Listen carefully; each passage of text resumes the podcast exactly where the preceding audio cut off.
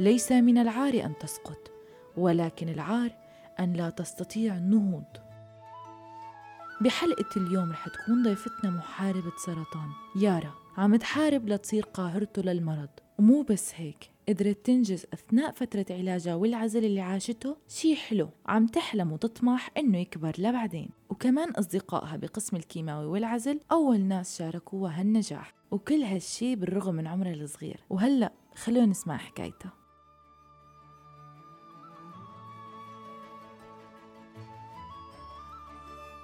أنا يارا عمري سبعتاشر سنة بدرس توجيهي محاربة السرطان لمرتين سرطان الدم تحديدا.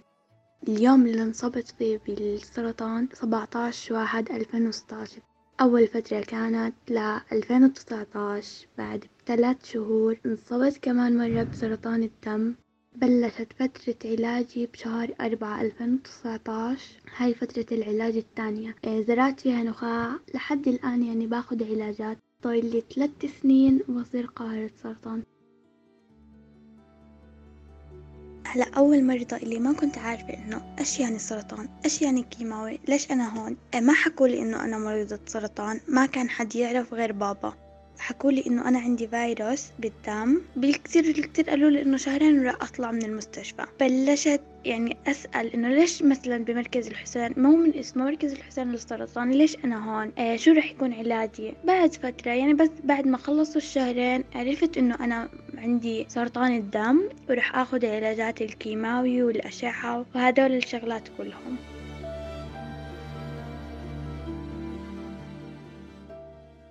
ولما اكتشفت يارا المرض كيف تقبلت الفكرة؟ الحمد لله أنا تقبلت الموضوع يعني يمكن قعدت شهر ما مش قادرة أستقبل الموضوع. وبعديها الحمد لله تقبلت الموضوع. وعن أصعب فترة مرت فيها هالمحاربة بعد أول جلسة بلش يكت شعري. هاي بعتبرها أصعب فترة يعني ما في بعدها فترة أصعب هلأ ما حلقته كنت ضد إني أحلق مع إنه الواحد بترتاح نفسيته أكتر لما يحلق بإيده. خليت شعري زي ما هو كنت أصحى من النوم أعيط يعني أصحى أعيط أنام أعيط. طول النهار عياط إنه ليش هيك؟ ليش عم بينزل على التخت ليش كل ما وقف عم بينزل؟ هي كانت فترة صعبة شوي. بعديها خلص حبيت حالي بالصلاة وتقبلت حالي بشكل مو طبيعي لدرجة بس بلش يطلع شعري صرت حابة إنه خلص الصلعة أحلى. هلا أكيد الصلاة يعني ما حدا حيحبها بس إحنا نجبر حالنا على حب الإشي حتى نخفف على نفسيتنا. طول ما إحنا بنحب الإشي اللي معنا بجميع الجهات هو معنا ما, ما حنقدر نغير الإشي. هلا هو معنا ليش ما نحبه؟ شو المانع إنه ما نحبه يعني؟ هو حلو علينا بنفس الوقت فترة ورايح. انصابت يارا مرتين بسرطان الدم. المرحلة الأولى كانت شوي ما بقدر أحكي شوي. هي كتير صعبة لأنها مكثف كل يوم كيماوي كل دقيقة بتمر فيها ألم عن ساعات. المعدة مو متقبلة أي إشي. مي ما عم بشرب أكل ما عم بقدر آكل. لدرجة كان وزني سبعة وخمسين نزلت لاثنين وأربعين. هذا خلال تقريبا أسبوعين. شوي المرحلة الأولى بتكون الواحد ما بيقدر يقوم عن التخت بس الحمد لله كل إشي صعب بعديه فرج المرحلة الثانية أخف شوي كنت آخذ يعني بالأسبوع مثلا مرة بالشهر مرة حسب البروتوكول. المرحلة الثانية أغلبها كانت إبر بالعضل وحبوب.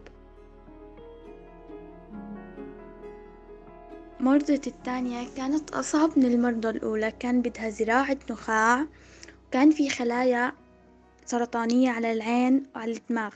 فشوي كان الموضوع صعب. أشعة وكيماوي آه، chemo جديد بحياتي ما أخدته جسمي رح يستقبله. ولا لا؟ كتير كانت في أسئلة بهذا الخصوص إنه جسمي رح يتجاوب مع الأشعة جسمي رح يتجاوب مع ال chemo الأشياء الجديدة ال chemo, ال chemo الجديد. تقريبا بدنا نقعد شهرين. هلأ أنا المفروض أقعد شهر بس انتكست وقت الزراعة وقعدت شهرين. قعدت شهرين بالمستشفى ما طلعت أبدا. ممنوع أطلع من غرفتي ممنوع أطلع برا أشوف إخواني. عن التعب النفسي اللي شعرت فيه يارا وعن الموقف اللي صابه وسبب لها التعب. هلأ فترة العلاج مو بس بتكون جسديا متعبة ممكن نفسيا ممكن ناس كتير تبطل تبطل تتعرف عليك خايفة من إنه السرطان يكون بعدي. لدرجة صار معي موقف لحد الآن مستحيل أنساه. قعدت فترة انتكست بالعلاج بسبب نفسيتي عليه. كنت طالعة من المستشفى بريك من العلاج لمدة أسبوعين. فبدي أروح أزور صحباتي وهيك. ام صاحبتي رنت عماما انتي كيف تخليها تروح عند البنات وهي مريضة سرطان؟ انه مفكرين إذا أنا مريضة سرطان إنه حيعدي. بصراحة هالفكرة اللي موجودة براسه فكر الناس كتير ما بعرف كيف إجت. يعني حتى أنا من أول ما بلشت أعمل حلقاتي مع محاربي السرطان انصدمت من فكرة الناس لإلهم وبالمرض بهالطريقة. إنه واحدة عمرها 13 سنة ينكسر بخاطرها. لا يعني هلأ تذكرت الموقف كتير زعلت. لا تزعلي يا يارا. هن المفروض اللي يزعلوا. بعد ما يشوفوا إنه في حدا بعمرك عم يواجه السرطان لا تزعلي لأنه هذا التفكير بدل على إنهم بحاجة لوعي أكثر. وقبل كل هاد لازم يعرفوا يحسوا بغيرهم ويراعوا مشاعرهم بالنظرة قبل الكلمة. بالفترة اللي انعزلت يارا فيها عن العالم كامل وعيلتها وإخواتها عملت شي أو بالأحرى حاولوا أهلها يساعدوها لتتسلى بموهبة جديدة لكن ما زبطت معها وقدرت تبتكر شي تاني تماما. كنت عم بحاول أكتشف إشي فيني زي موهبتي مثلا إشي يخليني أتسلى أحب القعدة. فأول إشي جابولي خرز على أساس إني أرسم أحطه على الورق وألزقه وكذا ما حبيت الفكرة. فبلشت أعمل منه سناسيل وأعمل منه أساور. تقريبا صرت أربعة وعشرين ساعة عم بعمل بالخرز يعني أتسلى فيه ويكون كيف إشي ملهم إلي إنه راح أطلع من المستشفى وأعمله كمشروع إلي وأتسلى فيه وهيك. حتى مرة بأربعة وعشرين ساعة عملت كمية كبيرة يعني أساور ما كنت عارفة شو بدي أعمل فيهم. قمت أعطيتهم للدكتورة ووزعتهم على الطابق يعني المرضى وهيك. كنت كتير مبسوطة بهذا الإشي. حسيت إنه جد عمالي بعمل إشي ببسطني وبضيع الوقت اللي اللي أنا قعدته بالمستشفى. قد ما كانت يارا مبسوطة بهالشي اللي عملته وحققته بفترة عزلة وصفت هالشي بالنور اللي دخل غرفتها وقررت تسمي مشروعها يارا سباركلز. حسيتها زي ضوء دخل على العزلة اللي كنت فيها. فسميت الصفحة أو نحكي المشروع بيارا Sparkles. مشروعي لساته هيك مشروع صغير بس لقدام إن شاء الله رح أشتغل عليه أكتر يصير مشروع أكبر وأكبر.